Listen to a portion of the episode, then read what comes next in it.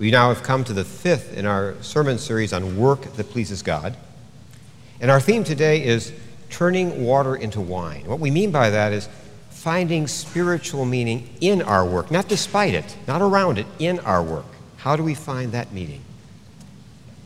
Now, we might call it a special discontent in the 21st century, that we're surrounded by all sorts of messages that give us expectations.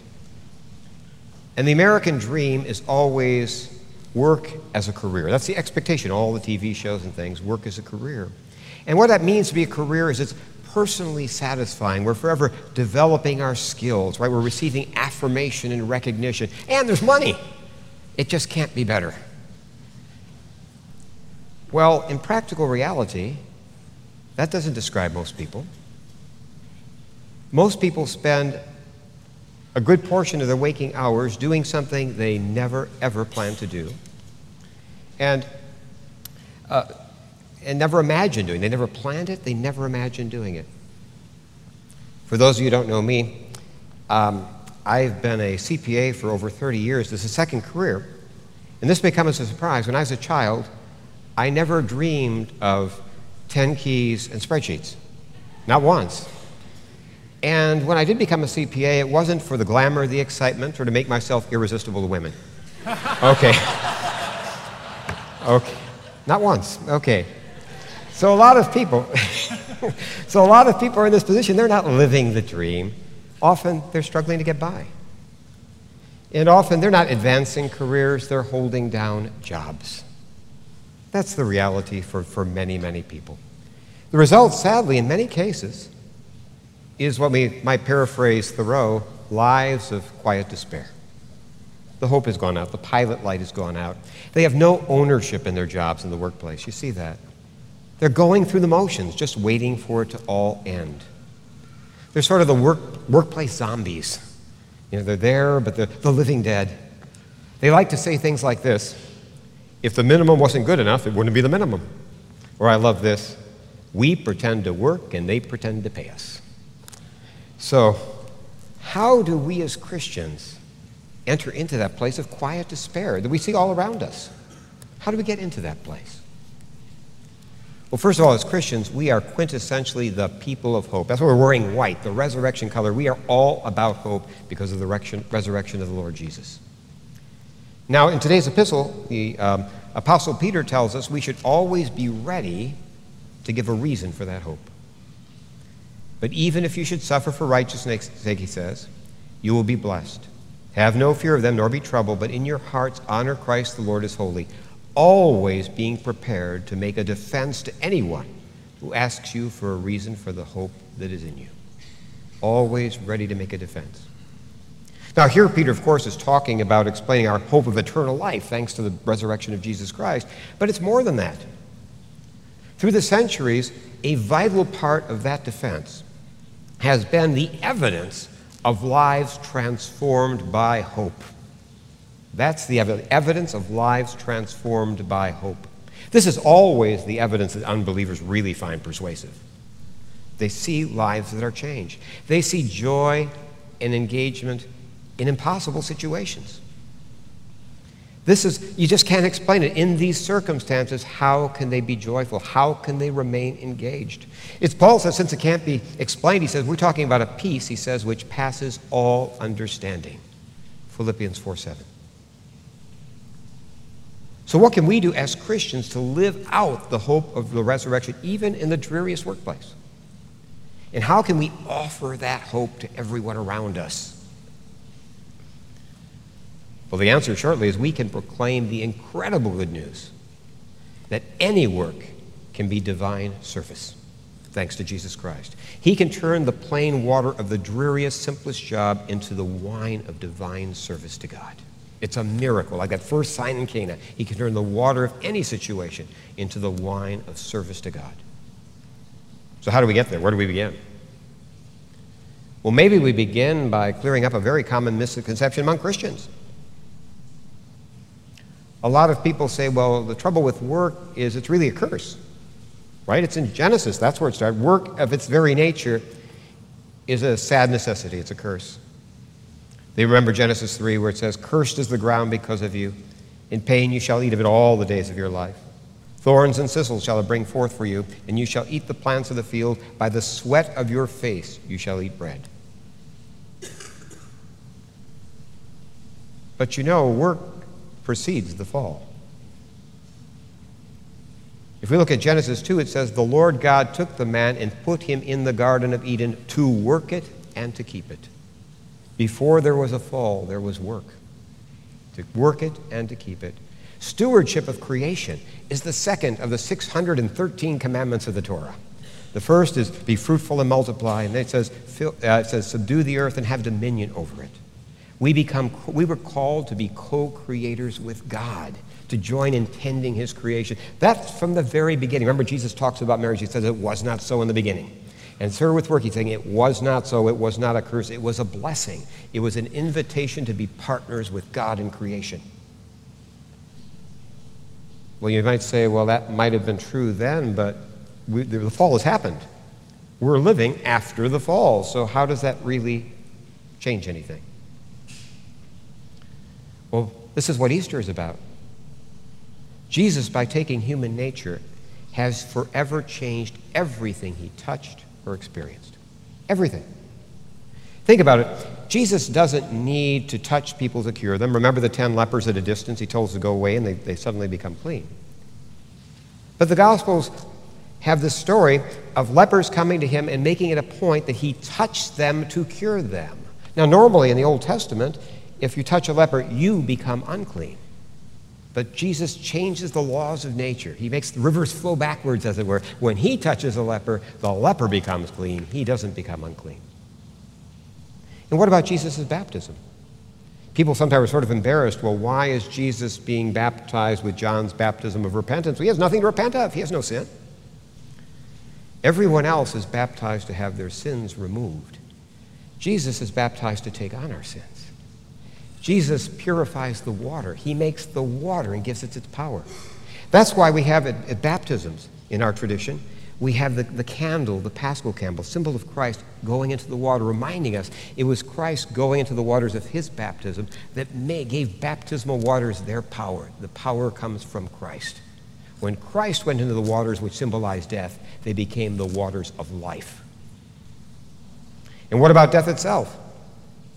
When Jesus experiences death, he makes it a gateway to eternal life. Everything Jesus touches changes. That's redemption. So how does this affect work? There's a verse we tend to go past, I think, too quickly. In Luke 3:23, it says, Jesus, when he began his ministry, was about 30 years of age. My, that's interesting.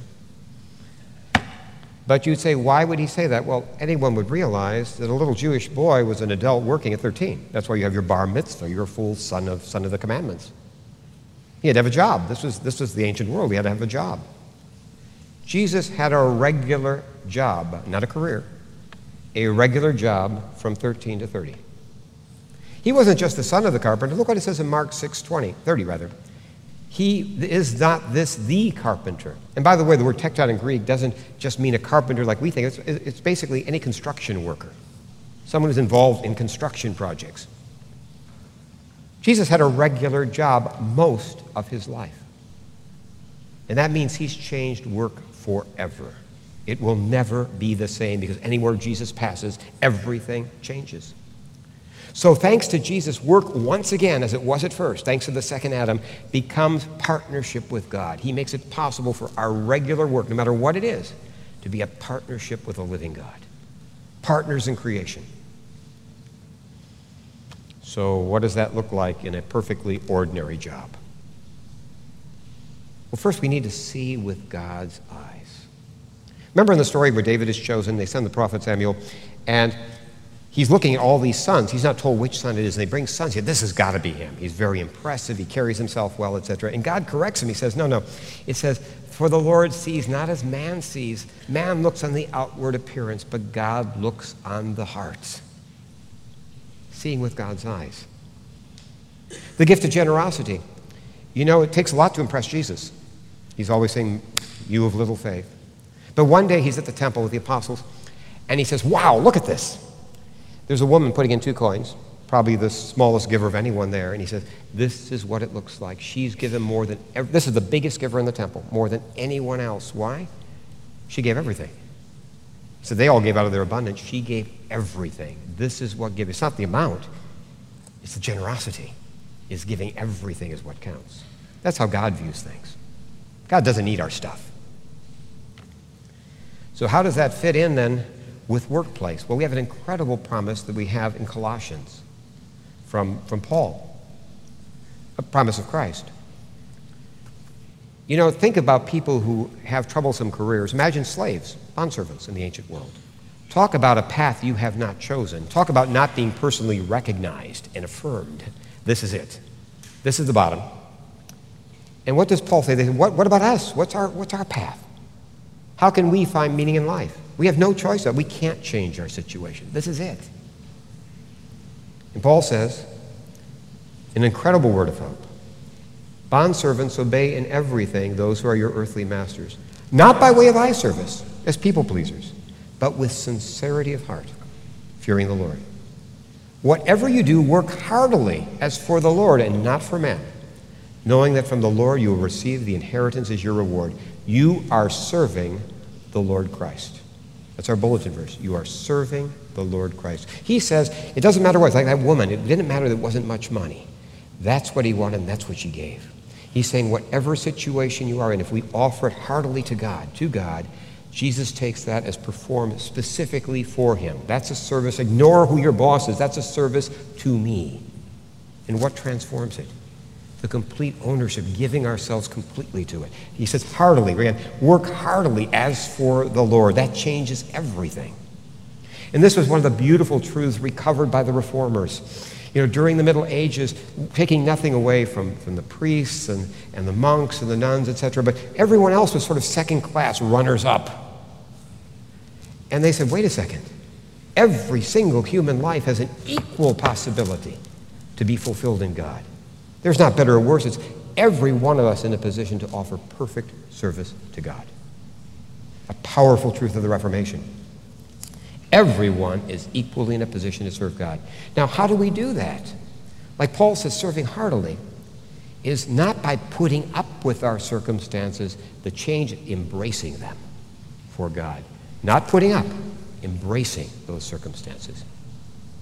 You know, Mother Teresa explains it once. She said, you know, it's doing it with a big smile, in her very simple, broken English. It's doing it with a big smile. Anyone can do it, but doing it with a big smile. Or put it this, remember when Jesus in the garden says, not your will, but mine be done. It's basically saying to God in those circumstances, if this is what you want, I want it too, because you want it. That's what Jesus says throughout the Gospel of John. My will, my meat and drink is to do the Father's will. If this is what you want, I want it too. Not I'm putting up with it, I want it too. This is how God converts the ordinary waters of everyday work into the wine of loving service to God. A miracle like that first miracle in Cana, and his disciples saw it and they believed in him. But there's more. You know, Christians in regular jobs are in the best position to promote the kingdom by word and example. Look at the examples Jesus uses about moving the kingdom. He compares Christians to salt. You're the salt of the earth. Well, salt doesn't do anything if it stays in a salt shaker. It's only by virtue of being spread that it does anything. That's where it takes its action. He says, what would I compare the kingdom of God to? He says, it's like leaven that a woman took and hid in 3 measures of flour until it was all leavened. Leaven that stays aside, isn't put in dough, stays just leaven. Its whole purpose is fulfilled by being in the world. And finally, Jesus says, be fishers of men. You have to go near the water to fish. So, Paul actually says, this might surprise us, we talk about kingdom work. Paul's view of ministry is counterintuitive. Paul says all the real ministry is going on out here. The job of clergy and thing is to equip people to perform that ministry. That's the front lines. That's where ministry happens. Whereas he said that Ephesians 4:11-12, when he talks about the gifts given to the church. He says, and he gave the apostles, the prophets, the evangelists, the shepherds, and teachers. But why? to equip the saints for the work of ministry.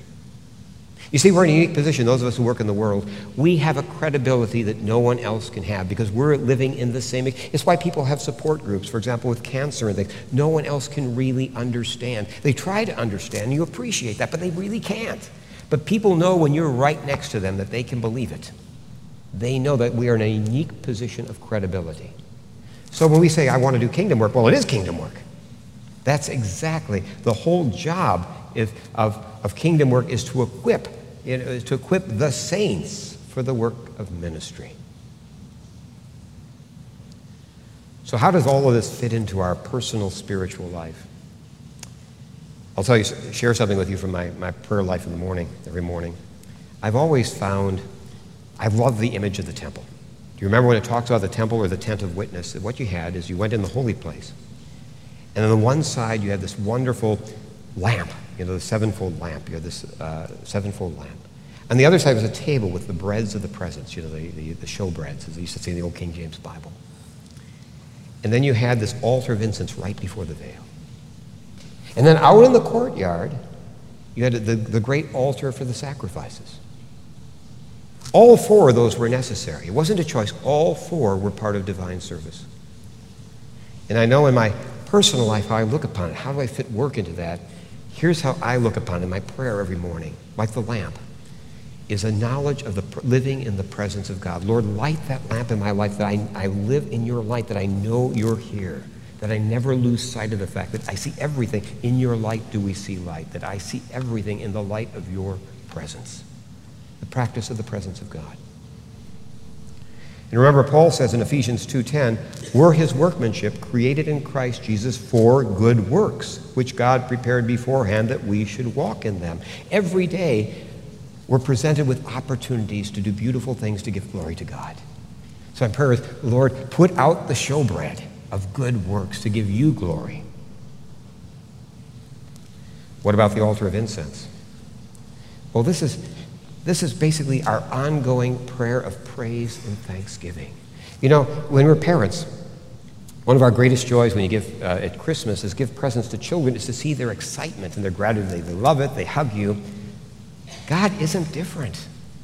That's why he describes himself as our Father. Nothing pleases God more than what is called in the Psalms the sacrifice of thanksgiving, of praise. Nothing is more disrespectful to God. Not noticing this day is a crime against God.